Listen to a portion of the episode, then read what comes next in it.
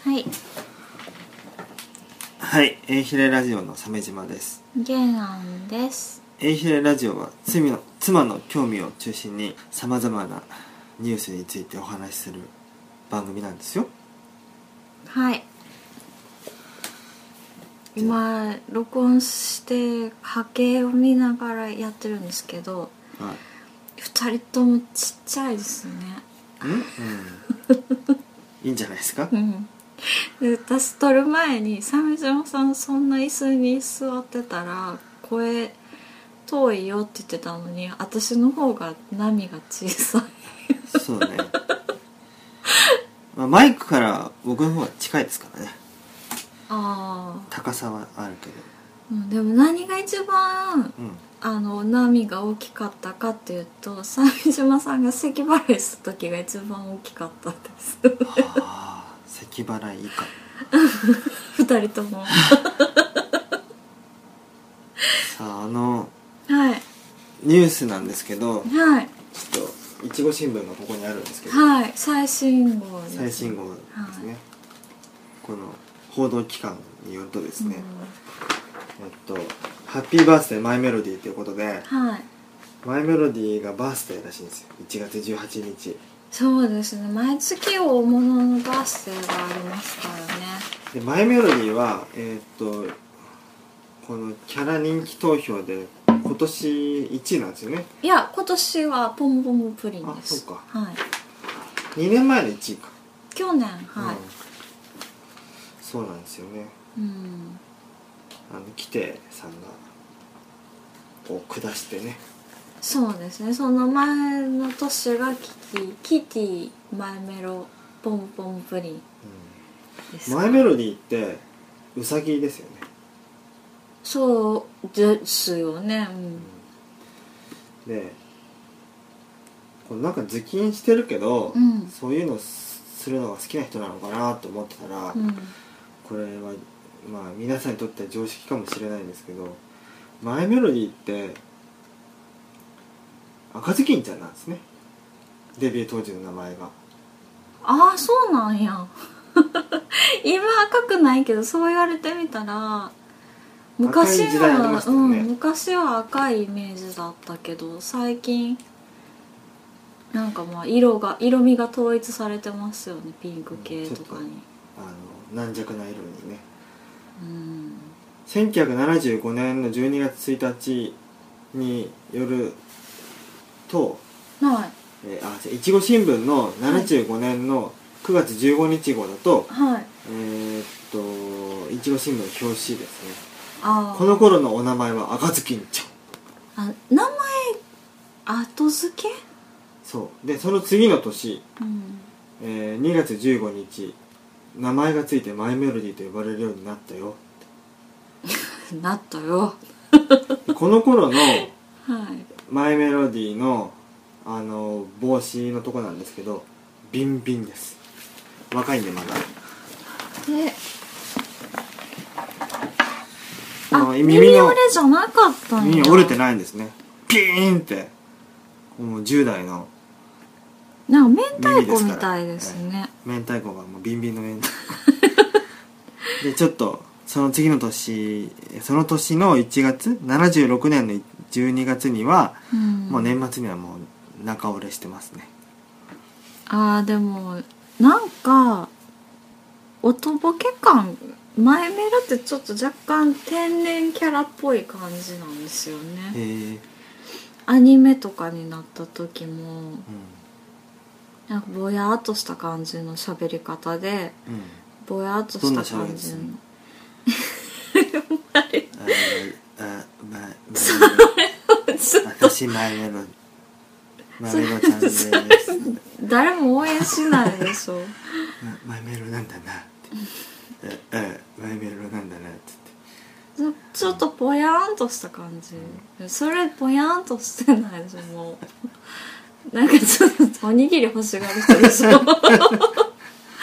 この狼っていうのは陸軍で言ったらどれぐらい偉いのかなってそっかそれも山下清志君 うん頭巾かぶった嫌やなえでもそんな和樹ちゃんそれはそれで今なら流行るかもねもうなんかサンリオのキャラもなんかわけわからんことになってきてるからね、そうでえーっと耳がビンビンだったのは70年代の、まあ、半ばまででもうですね77年にはピンク色の好きになっちゃってるんですよえいつ77年デビュー当時がで2年でピンクにあもうーあ本当出がらしですよ出がらしい色抜けちゃって日日焼けしちゃったうん、ねでもちょこちょこ赤はね見ますけど、赤の時あるよねちょこちうょこんね、今でもなんやろうあでもキティにしても他のなんだっけパティジミーだっけうんあのみつおさげの女の子とちょっともじゃもじゃの髪の男の子のうんコンビ、うんあの辺の色使いの年代は原色使いでしたよね赤とか青とかえ誰がサンリオのキャラクターああのパティジミーとあかあーあのキティとか昔の,、そうですねうんうんあの私たちが生まれる前のサンリオ70原色多いね確かに70年代はそうそうこ75の年とかいちご新聞の紙面に関してもやはり原色が発色のいい、うんサイドの高いものが使われてますね、流行そのとその当時の流行もあるんでしょうねうんだってピンクにしてもピンクのあのなんていうのかなフューシャピンクの時代とかもあればパステルピンクの時代もあるしピンクの色の使い方も違うんですよねうん1989年にはアニメのビデオになってますね OVA が出てますうーんマイメロちゃんはあのークッキーを焼いてはおばあさんのお見舞いに行くんですよいうんで狼にうん騙されそうになって、めっちゃ赤ずきんやうんでまああのー食われちゃうんですよあおばあ赤ずきんちゃんやおばあさんとマイメロも赤ずきんちゃんや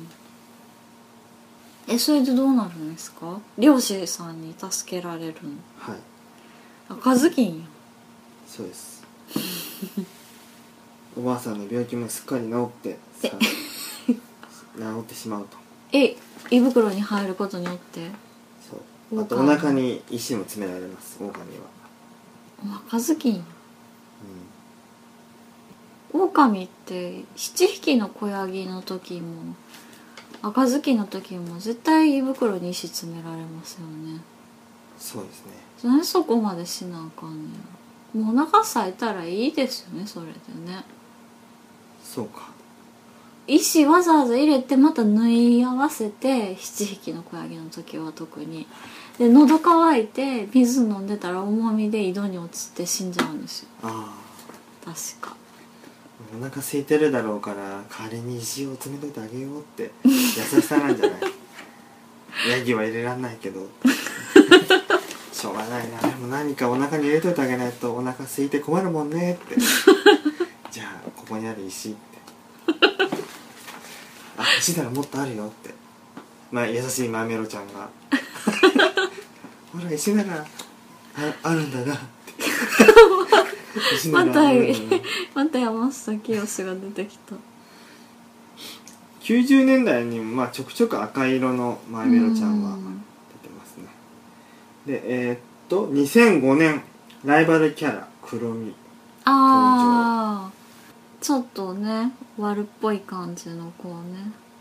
ダークサイうんド善の心と石を詰める心意思詰める心が分裂したんようん善善の心やねどっちもねじゃあ マイメロちゃんはなんかどっかの画像によると頭巾外した姿がありましたよねあそうでした思ったより単勝なんですよえあれじゃあ上げ底だからそうですねうんあだからちゃんと足りてへんからペコって曲がってるそういう理屈でデザイナーさんはあのマイメロちゃんのーズッキン外した姿を描いたんでしょうねだからマイメロちゃんのズッキンは相当こう機密が高いんじゃないですか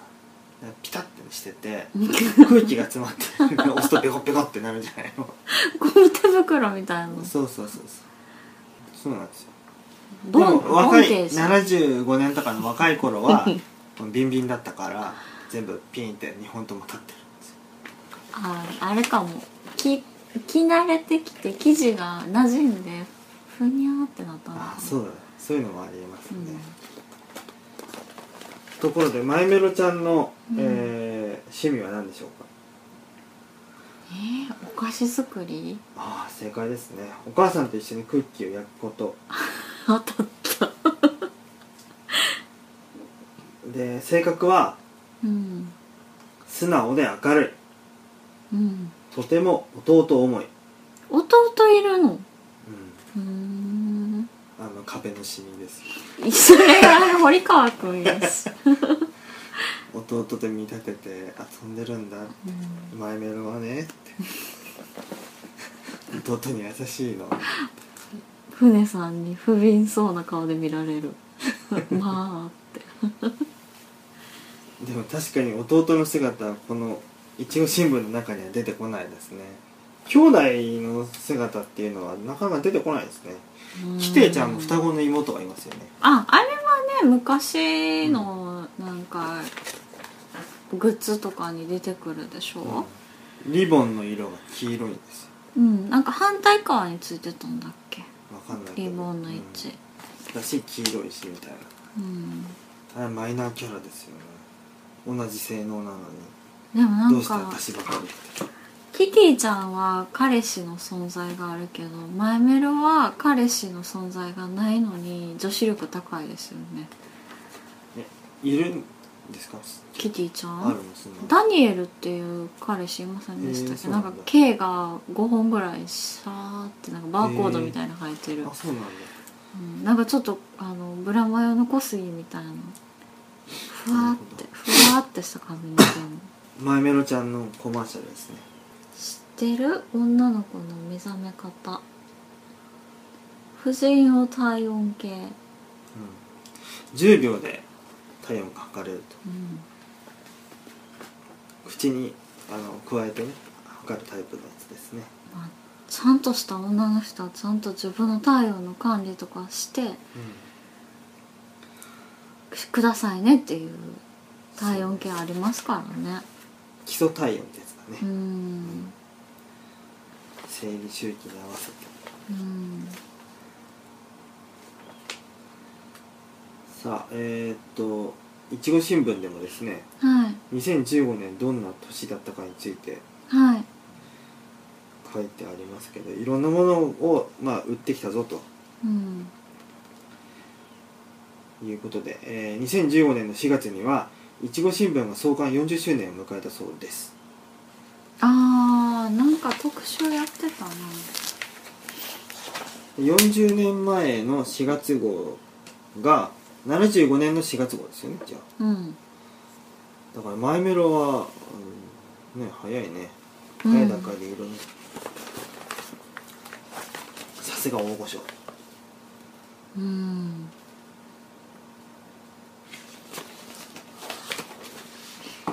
マイメロディーのポスター今は垂れ耳なんですね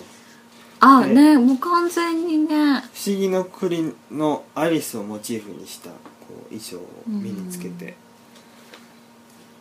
なんかもう垂れ耳の犬みたいなデザインになってますよねねマイメロおおーこのハッピーおばさんのおしゃべり カフェ個展のお知らせですかわいい絵だなこれ田村節子先生が、えうー、んいちご新聞の第1号から素敵な絵とメッセージを書いている、えー動画家松本和知先生のお弟子さんですリボンや仲良しなどで大活躍してたそうですそのハッピーおばさんのうん絵ってあのね昔図書館であのお菓子のレシピ本とかうん借りるとそういう絵挿絵が書いてあったんですよねもうその時点でかなり古 い本とかだったんですけど多分節子先生あの結構年配なんですけどすごい可愛いですよかわいい、ねうん、スイーツをこう持って微笑んでいる写真がマドカマギカに出てくるキャラクターみたいな格好してます よねほホームラ、うんホームラですねで古典がえーっと鎌田節子先生矢吹信彦竹井千佳3人展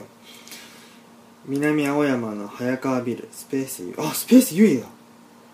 あそこでやるんだえーっとこじんまりしたとこですよへえ昔あのオードリー川崎っていうアーティストの個展に行きましたね私何の絵描いてる人ですかなんかねあの木目をうまく利用したイラストレーターですね、へえあじゃあキャンバスは全部板なんですか板へえ面白いその時は偶然本人もいてうんあの日系人なんですようーん普段はカリフォルニアに住んでる人でうーんちょっとだけ話してもらいましたねで、うん確かプリントを1枚買った気がしますねあーへえ、うんでその時に画廊のそうんのスペース優位の人が、と話したんですようんやっぱりねこういう絵絵はですねつって、うんこの枠っていうかねこう枠がいいんですよつって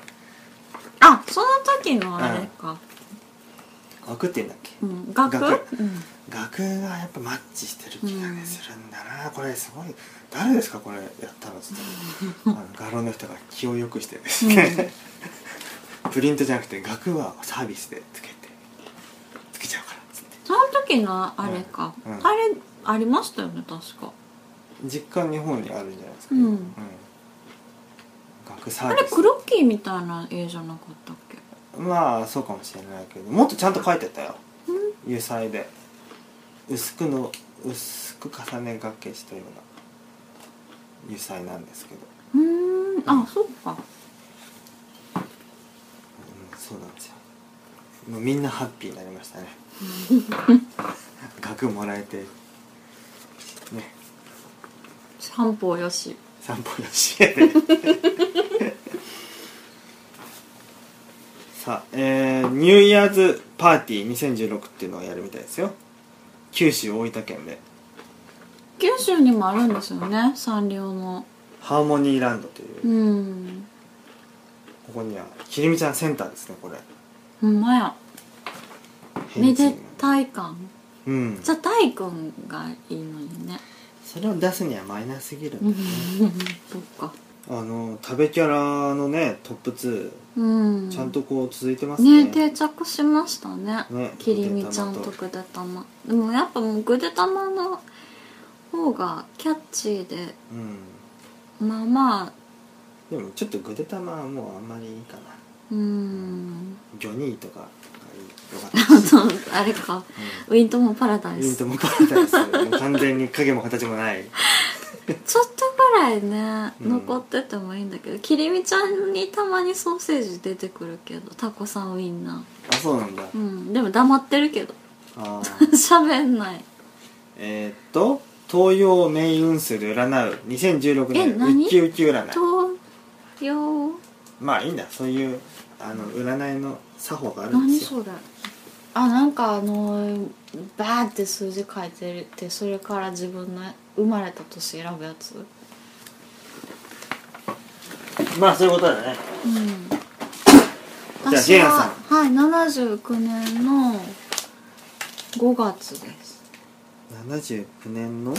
5月月12345で表の、うん生まれ月のとから4だよね、うん表から出したナンバーとあなたの生まれた日を足してくれとあだから14日、はだから14たす4がい18はい18で、えーここで出した18に、はいえー運勢それが10運勢ナンバーですほうおみくじみたいんなんかその番号に当てはまる、私も一桁だから8番ですねへえだからモン吉タイプってことになるんですいやなんかなんなん もっとなんかいいやつがよかったけどまあでもえっとですもんねモン吉のような楽天的な発想でハッピーに過ごせるそうです2016年演技いいですねで運勢のバイオリズムは1月絶好調で、うんえー、と3月4月に一旦こう平均を下回るものの、うんそこから年末にかけてはもう上昇し続ける平均して上ですよねそんなにこう下が乱り女子高ではな下いしないですよね、うん鮫島さんはえー、私は、えー、78年の6731足す、えー生まれた日だから9669えーほんで9ですねだから運勢ナンバーは半魚丼ですねえっとねバイオリズム純粋な心で過ごせばだんだん安定した運気に夢や理想を追いかけていく純粋さを失わない人神秘的なものに心を惹かれたり感受性も豊かドラマチックな人生を見見るタイプです運勢の振り幅が大きな年になりますうーんたとえ好調でもうぬぼれず地道な努力を続けることが大事また嫌なことがあってもあまり気にしないでさっと気持ちを切り替えて一からやり直すとグッと自分の気持ちを常に平常に保っておくことが開運の鍵1月は好調なんですけど、うん2月から6月までは平均を下回りますうん891011は好調なんですけど、うんえー、11月12月はもう平均以下そう寒い時と花粉の時が嫌だってことかなねまあ1年の、えー、6割以上が平均真ん中を下回る状態で、えでー、もそん今なグニいャンるってさ9人の中でもうんビリから2番目ぐらいにまずいですねそうなんですかうん前メロ運勢ナンバーの前メロとモカっていだってうのが前メロなんかどん底にくっついて ますよ、どん底くっついてうるん、あれよりマシやと思うあもちろろんそれはねんうん、これぐらいでいいんですようん、ポンポンプリンは好調ですねプリン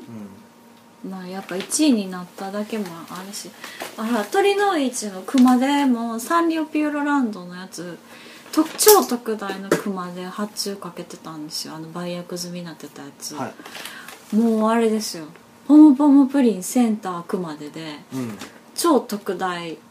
まあだから私一人じゃ抱えきれないほどの大きさのすげえ熊手でそのど真ん中にいたポムポムプリンですから鳥の市の熊手の中でもそゲンりさんゃいいですモはン吉が一番いいですバイオリズいやったねムやりましたねはいさてとこのねあのーいちご通信はいいちご新聞かはい本当にこうポジティブなね明るい前向きになれる言葉がたくさん書いてあってはあいいですね唐突に大切にしている言葉っていうページが出てくるんですけどえページみ乱れてないですよね別にね慣れてないですねページいちご新聞が大切にしている言葉を紹介みんなも心に残る言葉教えてね 奇跡は起こる嬉しい奇跡は世界中で起きているんだよ by キキとララ自前のネタですあそうなんやなんか偉人とかの言葉じゃないんや夢を大きく by 陽子お姉さん誰 陽子って誰なの知らん何でも物事すべてをはっきりさせなくてもいいんだよ by エリお姉さんあデザイナーの人らかな人生はチョコレートの箱開けてみるまで中身はわからない by フォレストガンプ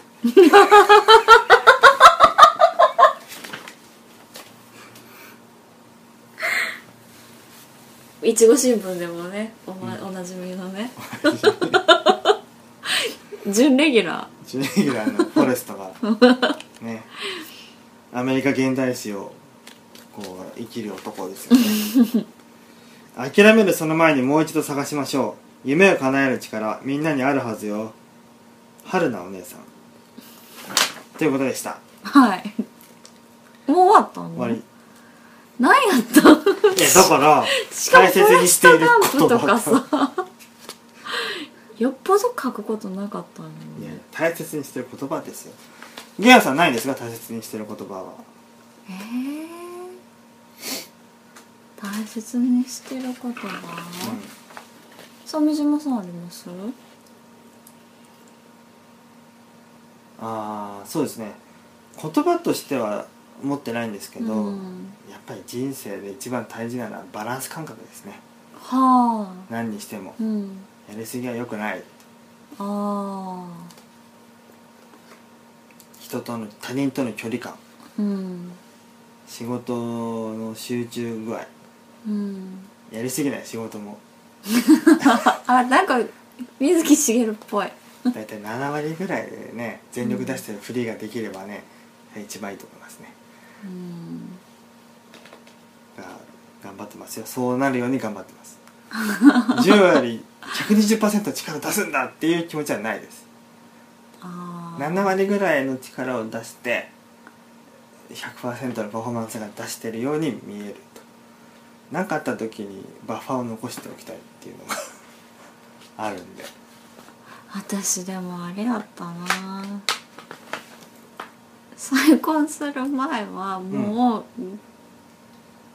う、なんていうの努力以上にもっと努力したらなんとかなると思って、うん120%の力出そうと思ってうん暮らしてました、そうなんですよ若いうちはねちょっとがなんとかなんじゃないかと思う甘い希望をね抱いてしまうんです努力でなんとかなるっていうそんなことはないんですよだからそこもバランス感覚ですよね、うんそんな発想自体がもう偏ってるんですようん言ったらね、無理をしてその先になんかあると思ってた、そうだですねだからつい最近の話ですよほら職業訓練校とか言ってた時期はいはいはいもっとがん頑張って頑張った先にまたそのしんどいけどコツコツ全部やってまあねってそういうことをやるとうまくいくってことをこう、まあ、テレビとかドラマとかであの言い過ぎ、うん AKB 見すぎやったかもねうん、それ って割とこうちゃんと努力したら結果が出るような舞台というか土壌がないとね意味ないしでも短期的に結論が出るというか結果が出るような場所じゃないでもやっぱペーパーテストとかがあるからそれは結果出ましたよ 当たり前やけどうん、そこは頑張ってそうますよねやよかったそれはそれでで玄安さんの大大切にしている言葉は何何ですかうんだから無理をするうん何言ってんのさっき 何言ってんの バカじゃないのバカっていうのは失敗しても学ばない人のことを言うんいやですそよの時はねうん、でも大切にしちゃダメなんだよ、もう今は無理をしないうん、まあそうだよそうなんだけど 真逆じゃうんんなんかもっといいのないのあなんか人生はチョコレートの箱開けてみるまで中身はわからないっていちご新聞の準レギュラーフォレスト・ガンプさんの言葉あじゃあ右の方をぶたれたら左の方を出しますうん M かよ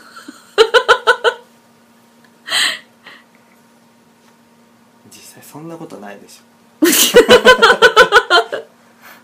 右の方をぶたれたらすぐお医者さんに行って診断書を書いてもらって DV 受けましたっていう風な準備をするょそうねでもあれよぶたれるようなことをしたらあかん分かっそたれもいいけどうん、分かった別に叩かれたわけじゃないけど何か な あ終わりよければ全てよしかなはいわかり ました鮫島さんのお母さんがそれっぽいこと言ってはったような気がするいつも、いつも晩ご飯のお手伝いとかしてたらそういうこと言ってはるおお終わりよければね うんいいんじゃないうんでもそんなにうまいことできてないと思うけどな私はなんでだあんまり器用じゃないから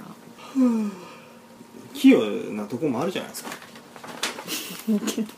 洗濯機の手伝いとか洗濯機の手伝いとか洗濯機からもうエラーメッセージ出してるのに無視するとかさずっとエラーメッセージ出してますよねうちの洗濯機ちゃんと埃取ってますよいつもなんかエラー出して止まってるのにほったらかしにして女子のくせに偏ってもまあなんとかなるんですよ中身がうんいや別にいやそんなことないよって言ってもらいたくてそういうこと言ったわけじゃないんで安心してくださまあ確かにねいちいち説明書とを説明書をしまってる場所から取り出してそれを見てい、うん、対応するのは面倒くさいですよわかりますあーあそういうことしなあかんってことですかしなよ機械の寿命が縮む、あそっかわう、ん、かります今更新しく買い替えるの無理だようんあと電源のコードがマルチタップからこうビンビンに伸びてんのなんとかしないと台所電子レンジのコードがでもうピーンってなってんだけど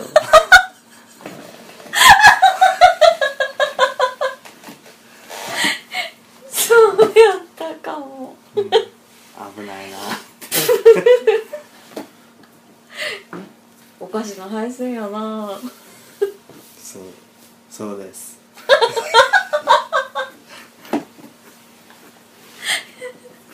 台所から回電波を発信ちゃんとしてお楽しみください楽しめね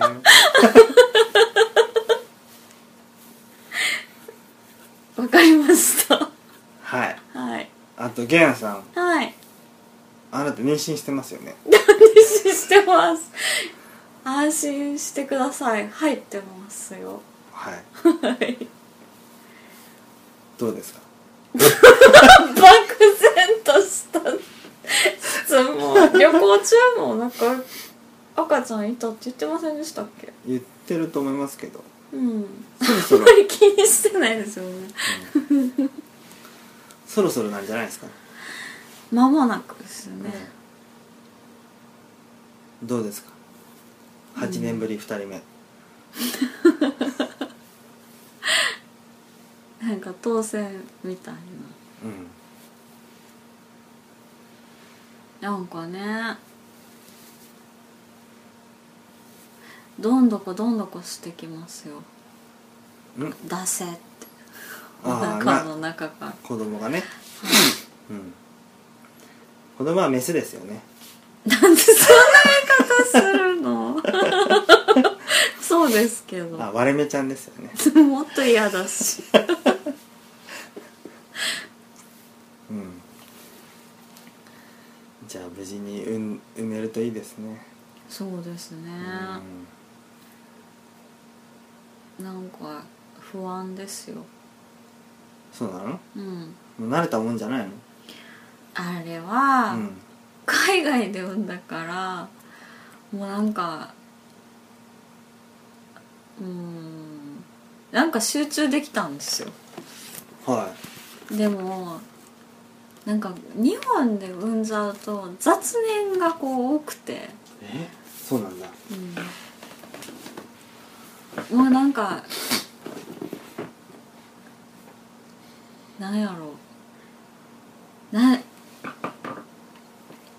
英語も通じひんような国とかで産んだら、まあ、病院やから英語通じるっちゃ通じるんですけど看護婦さんの人とかオランダ語もしくはフランス語じゃないと無理っていうえマジか人とかがいたから指差し会話っていうのがあったからそれでコミュニケ なんかこう交流とかしてたんですけどなんかまあうん自分ののできることはなんとか自分でやらなあかんっていう中で産む方がしんどくなかったですよね。でもなんか何でもかんでもケアしてもらえる状況にいると安心して不安になれるかうんら それがかえって不安かなもうどこにも甘えるところはない私が頑張らななんともならへんっていう状況の方分がかったじゃあ突き放す どんな出産をしたいですか気づいたら横で寝てたくらいのあーじゃあなんかあるじゃんそういう無痛分娩ねそれをオーダーしたらどうなんやろいいんじゃない無痛でも俺だったらするけどね、うん自動でって自動で自動のやつで一番楽なやつを頼む、うん、い自動やそれでいいよだって負担かかるもんそういうの母体にポロッとこうねえ、うん朝うんこするみたいにするって出るじゃない、うんうん、それができるならそうした方がいいと思いますけどね、うんまあ、外野がいやね世間じゃその無痛分娩は良くないみたいな何が良くないんです痛か、ね、みを伴わないと子供に対する愛情がわからないいなんでや証拠はないよそういうふうに思思ってるだけ、うん、ああーそっか気持ちよ気持ちそういうふうな気分になってるわけですよ主張する人うんでも科学的な根拠は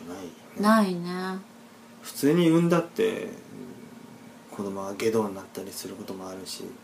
うん親子仲悪くなることだってあるんだしねうんなんかまあねなんかあれ痛みを伴ったからって言って愛情を持つってなんか高い買い物したから大事に使うみたいな貧乏くさい発想っぽくないですかうん、そう思ってもいいいいと思い ますようんなんやろなんでそんなおこと言う金のそうそういう考えいいと思うそれでうん結婚式に金使うような連中の発想だよ式とか披露宴とかうんそんなことよりも2 3 0 0万使ってしねそんなアホみたいなぼったくりの披露ぼったくり披露宴やるよりもさ立派な家具の一つでもさあでもぼったくり披露宴したらご祝儀が来るから元取れ全然取れてねえよ無理無理絶対ない なんでなんでそれ取れると思うわけ祝儀なんかちゃんと払うやつなんていないんだよ何それどんな 普通払うでしょ払わないやつだっているよちょっとケチってたりとかさ、うんせいぜい集まったって2 3 0万だよ何それ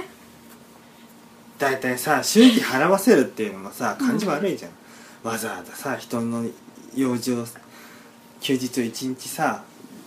むしり取ってさ、うんさらに23万取ろうなんてさあ大体鮫島さんが言いそうなことは分かるんでじゃあどういうのだったら払ったってもいいと思います行ったってもいいと思いますまず披、露宴がうん、まずスタミナ太郎で食べ放題スタミナ太郎 お寿司とか出るとこですっけそうそうそうなんかなんかツイッターで見たことあるありますこの辺にも知らないないと思うあれ俺もあのお店見たことしかないんだよ食べ放題が充実してる店っていうのは知ってるけど関東にもあるんですかあると思うよ埼玉とかうで、ーんスタミナ放題貸し切りの食べ放題でうん5000円まあまあいいんじゃないですか5000円払うんやったらもっとマシなとこ行けますようんで祝儀ももらうなんでもらうの 渡すんじゃなくて何をいやお祝いにくのになんでもらわなあかんあののそういうのもななしていいよねいやだからでも会費制にするなら別にご祝儀なしでいいですよって言ってうんんで、その方がはっきりしてるよねうんなんかあやふやにしてさバーベキューがいいうんバーベキューああ私お客さんになってうん焼いてたよずっとすっごくいいバーベキューコンロで ずっと焼いてたいー バイトしたらだったら前みんなで集まってバーベキューした時、うんあのバーベキューコンロめちゃくちゃ良かったですよねあー触りましたあのバーベキュいーやコンロ触れるわけないじゃないですか誰かがずっといるんだからそこに主みたいに食べた食べたってみんなに気使われながら妊婦がえ大丈夫なんでそう夏もそうでしたよね学童保育のねバーベキュー行った時もずっとあなたずっと火起こしてましたよね周りが心配して「やめなよ」っていうのもこう「えっ」つって振りほどきながら夫の私をほったからしほったらかしにして特にあのそんなに誰とも仲良くないんだけど子供たちとは仲いいでしょ、うんまずいよねちょっとねそうなんかちょある程度親御さんとも話できた方がいいじゃんまあまあ、まあ、する気もないんだけどいやもうしてるでしょあの近所に住んでる娘がいる人のほらあうんあの人とは話せるから話するけどねうん、そうですねまあまあ多分火を起こしたいんですよね玄安さんはうん原子のねうんもう血が結婚とかどうとかもうどうでもよくなって火を起こしたい結婚の話まで出てくるのあ結婚式の披露宴の話してたからか、ううんんあとお肉の晩をしたいそれ仕事にできないですか バーベキュー屋うんうんうんうん焼き鳥屋さん、とか、うん、バイトしたらい つか焼き仕事のバイト飲食はね難しいかな経営じゃなくてバイトいやバイト難しいうんうん、 うん、じゃあ趣味で火を起こして消すっていう おいい火がや火起こせたなっつってでもそれは危ないからネットフリックスでずっと暖炉見てますよなるほどね、はい毎月1000円払って 暖炉暖炉だけじゃなくてなんか他にもありませんでしたっけネットフリックス以外でも知らないゲームでしたああ WiiU のゲームだよね、うん暖炉に物をくべるゲーム、ありますねうん暖炉ゲー、うんまさかの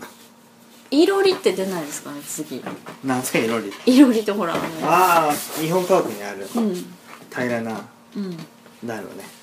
そ、煙突がないううん、煙突ないんだよいろいろどうすんだあれあれだから天井高いようなところであったりするからなんあーかじゃわあ天井鈴だらけとだかねでもそれで虫が来なくなるんじゃないへのーそうかかやぶきとかそういえば父の実家にはありましたねいろりが、えー、すごい、うん、それってやっぱ天井高いんですかそんなにえー、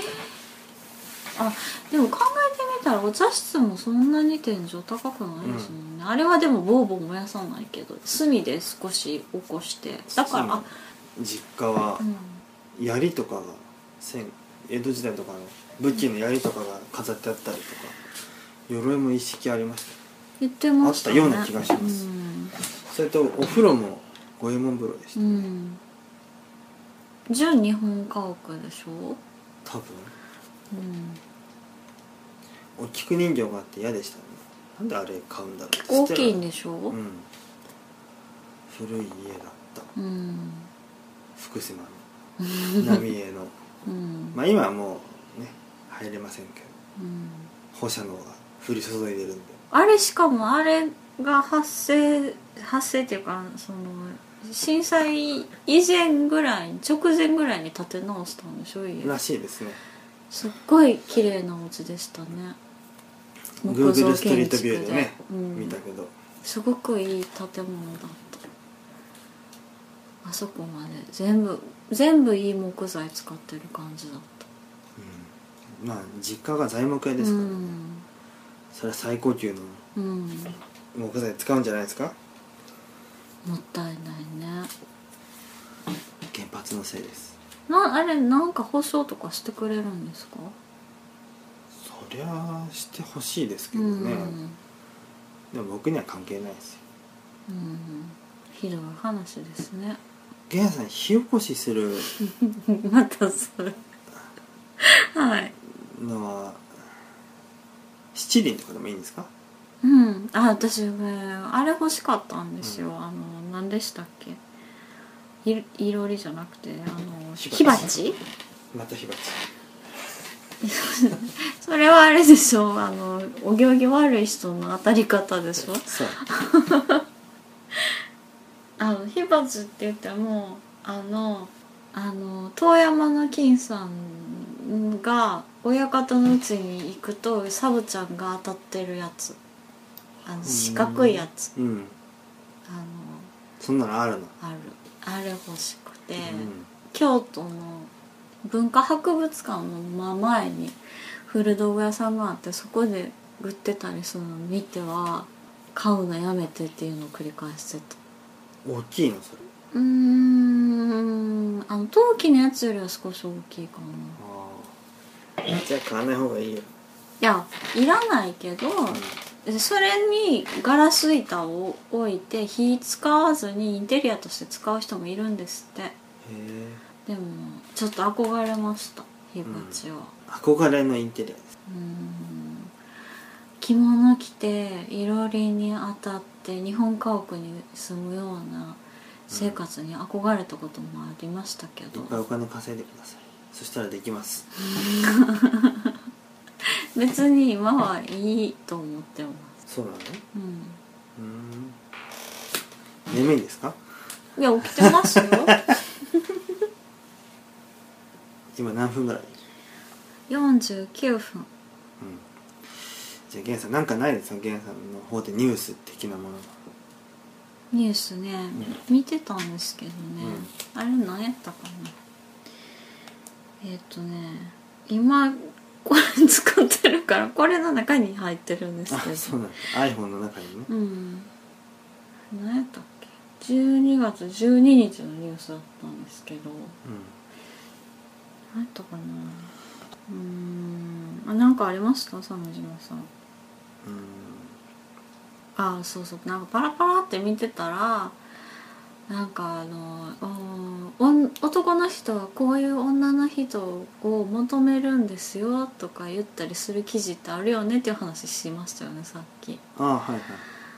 いでなんかそれは銀座のママが教える50代ぐらいの男の人の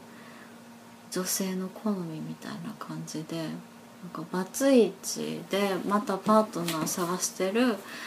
男の人はこういうのに弱いのよみたいなことを書いてたんですけどまあ内容はどんなのやったか忘れたんやけどああいうのって「そう?」っていうこと書いてたりするじゃないですか。あと女の人が女の人は男の人にこういうの求めるのよとかういう記事見たりしてもそうって思うこととかがあってあれで語られる女の人って何なんですかね んあの喋りたがりの女なんじ道頓堀とかでゃん、うん、マイク持ってたらわざわざ来て答えてくれるおばちゃんみたいなそうそうそうそんなんじゃないもしかしたらうんあれはまあでも半笑いで書いてるんですよねああいう記事ってもうなんかもう書くことはないけど隙間埋めたいから思いつきで書いてるでしょうんうねサラ・ジェシカ・パーカーみたいなこと あのセックスザ・シティのキャリー・ブラッドショーおう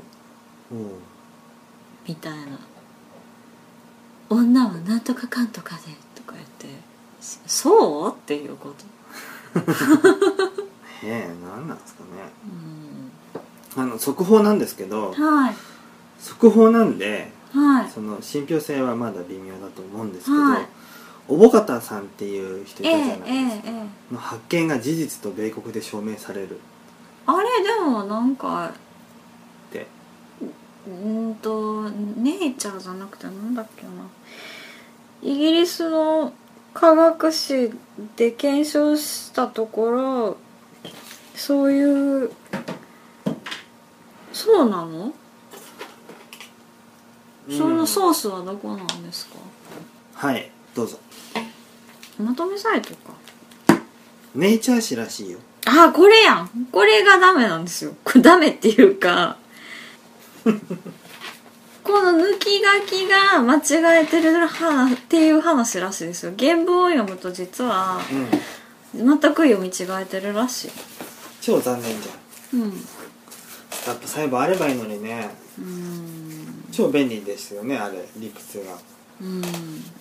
あれでも面白かったですねあのアルデヒドのイベントうん有ギ博士が解,、解説すればするほどみんなが踊らされて、うんあありますって思ったりないですって思ったり そう結構気持ちよさそうでしたよね もうアニワギ博士最後 はまああった方がいいじゃないですか僕はそういう考えですけどね、あればいいなって、ううんあんな便利なものあった方が不幸になる人が減るじゃないですかうん、うん、あとはね倫理的な問題ですよねうんだからどんな細胞でしたっけスタップ細胞って、うーん目のさ目がダメになったけど目作り直して当てはめれるんだよね培養して、うんそこに当てはまるようだからなまあスタンドで言うとゴールドエクスペリエンスだよね分からへんそれ言われても だって私この間まで「スターダスト・クルセイダーズ」だっけうんあれってフォークグループだと思ってたあのダッサい名前な「ジョジョ第3部」だったの にサブタイトルがついたんですよある時、200778年前だねうんどっかのミュージシャンがうん俺が考えたサブタイトル荒木先生にアピールするぜって言ってうん荒木先生いい人だからじゃあじゃあこれじゃあ公式ってことでってあそうなの確かそういう顛末だったと思うよ雑誌で見フォーそのククルセイダーズがアピールしたの 違うよねフォーククルセイダーズは関係ない、うん、あそうなんやぶっ飛 ばすよ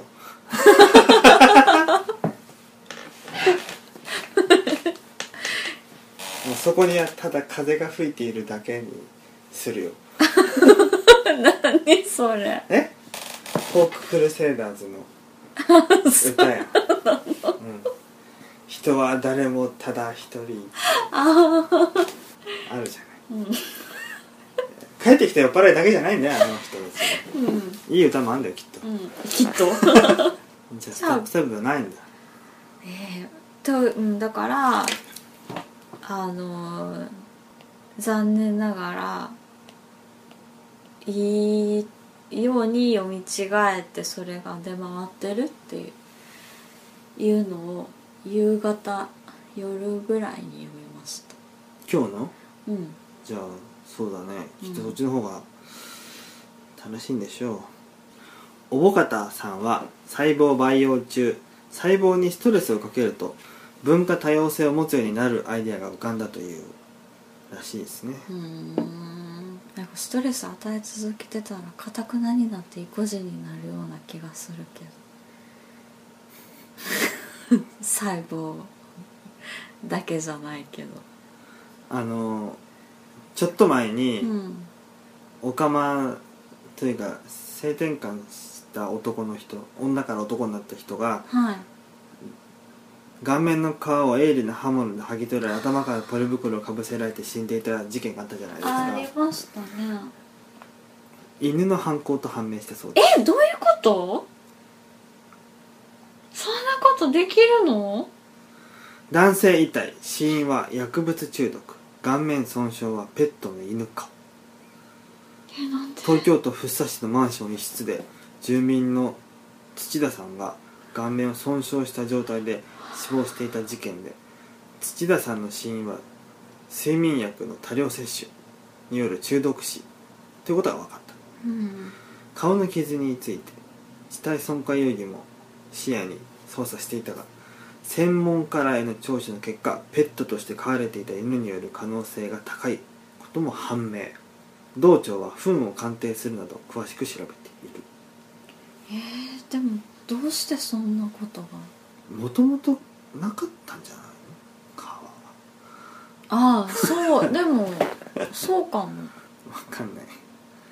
ペットでしょそれうんでもポリ袋をどうしてまあ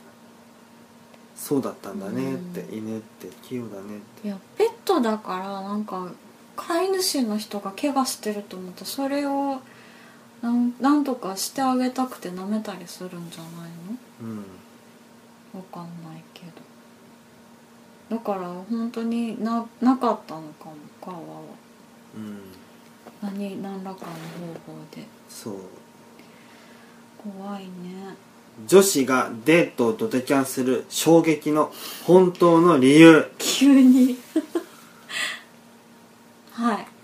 男子に質問女子からデートの約束をドテキャンされたことはある52.5%ない47体調不良や仕事が理由と言われるとしょうがないと思ってジェントルに対応するものの心の中では「本当かよ!」と思ってしまう 女子は嘘の理由でドタキャンしていないか確信に迫ってみた女子に質問男子とのデートを嘘の理由でドタキャンしたことはある派46%うんない54%奇妙な一致を見せてますねうん衝撃の本当の理由エピソードデートがマンネリ化していて行っても楽しめないと思ったから風邪ひいちゃったって嘘ついたけど本当は二日酔いでした気が向かなかっただけだがペットの具合が悪いと言い訳してキャンセルした風邪による体調不良を理由にデートを予定していた彼よりももっと面白い男友達との飲み会に参加したえあ彼恋人より友達を優先したのデートに誘われたが複数の女子にデートの誘いをしていると聞き仕事の打ち合わせが入ったと言って断った何日か前から面倒だなぁと思ってて数日前から体調悪いアピールをしておいたで当日ドタキャンした32歳好きな人ではないが付き合っていた本命に誘われたのでインフルにかかったことにしてキャンセルした36歳コンパで知り合った人に数日後にご飯に誘われたが当日になってもやはり気が進まなく面倒くさくなり昨日から風邪気味でと言ってフェードアウトした38歳結構みんないい年やななんとなくなんとなくだるくなったので明日健康診断なの忘れてた夜食べれないと言ってキャンセルした37歳みんな みんないい年やんまあそれ以上のことは書いてないですうんだるいってていうかみんないい年ですよねそうで私す今36やけど私より年上の人とかもいたしハムスターが倒れたって言われてかわいいって 言われた時はさすがに察したというコメントをしてる方もいますね倒れたってあのそんなしゃっきり起きてるもんじゃないですよハムスターなんてそうなんですよねあこれダメなんだなっ てそっとするハムスターダメなんだなっていうメッセージだからそっと閉じてあーもう他の女探した方がいいんですようんそういううんハムスターが倒れたとか いうような女なんて願い下げだと思った方がいいですよね私ですね、うん20代の頃うんあの大阪に身売りがなかったんですけビどオリがお付き合いする女の人探してたんですけど、うん3回連続で留学してましたね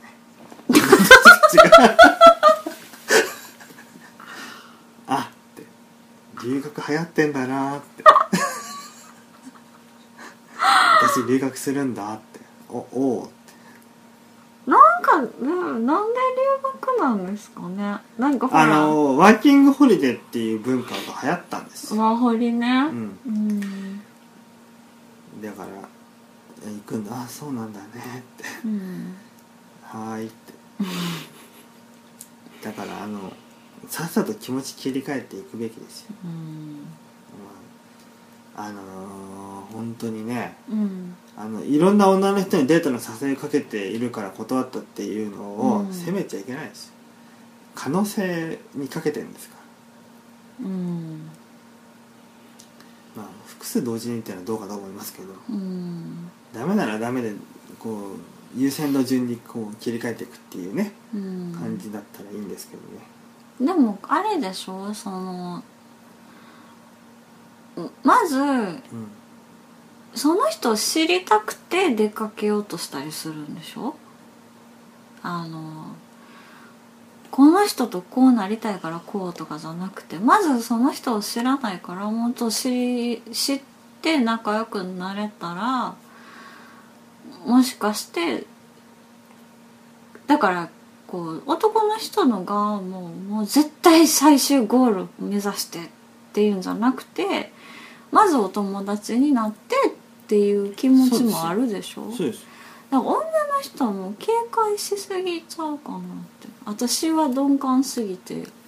ギリギリまで気づかないこととかもあったけどあーただ普通にねやっぱり、うんそうやって一日過ごしたら見えてくるものも多いですようんちょっとこの人まずいよなとかさうん ねうんそういう時は留学するんですか鮫島さんは 留学するんだそうそうおフランスに行くじゃないですか靴下の先もビロビロにしながら、うんそうそう留学留学って角立たないですかやっぱでもハムいスやターの留方が可愛く学っていうことでもう別れよって意味なんですいやお前には興味ないって言ったらなん感かじじ悪いからゃあ角が立たない断り方ハムスターとしても一番可愛いなと思ってるんですけど一番ムカつくでしょ ああハムスター以下なんだなってもうちょっと大大きい生き物だったらいいです留学の場合は彼女の人の進路だから、あちょっと重大さが違うんですよハムスターとか言われたらこのバカああバカだ女だなムカつくしバカだしなんかもう本当に嫌だなってなるでしょあ別に嫌われてもいいんじゃないのだってもうその人とはどうなりたくてなかい失礼なの普あ通にど誰があうん転職考えてるからごめんと か転職い考いんえじゃないのてそるれとはかね、うん、そういうんだったらいいですよなんかないですかいいアイデアうん生かした若い断り方じゃあ留学でいいんじゃないですか 3回3回留学あったからもうああ留学だなって こいつも留学するのかなって思いますよねうんなんかねどうしどうしたら角が立たないんですかねうん角が立つか立たないかっていうのも大事ですけど、うんドタキャンされた方もああもう雑に扱われたんだなってもう無視しようって思えばいいんですよああなるほどねハムスターがって言った時点でそっとメールを閉じてあアドレス帳からそいつの名前を消すんですあれほらあのー一時期いいと思うでさんまが出てた頃、うんよくまだ学生だったからこ学生どころかまだ義務教育中とかだったのかな週末にほら総集編みたいなんで今回さんまは遅刻の言い訳なんて言うんやろうっていうのをよく見てませんでした、ああ伊藤増刊号ですか、うん、見てないですねなんか地底人なんかがあったかなあー地底人が じゃあそれだうん地地底に行くんだって言って ことはあるそこまで言えばも う安心ですようんでも役割でも何でもないから早くね気分を変えることですようん連絡無視とかドタキャンとかはまあ地味に傷つきますよあーされた方はうんそれはしょうがないですよ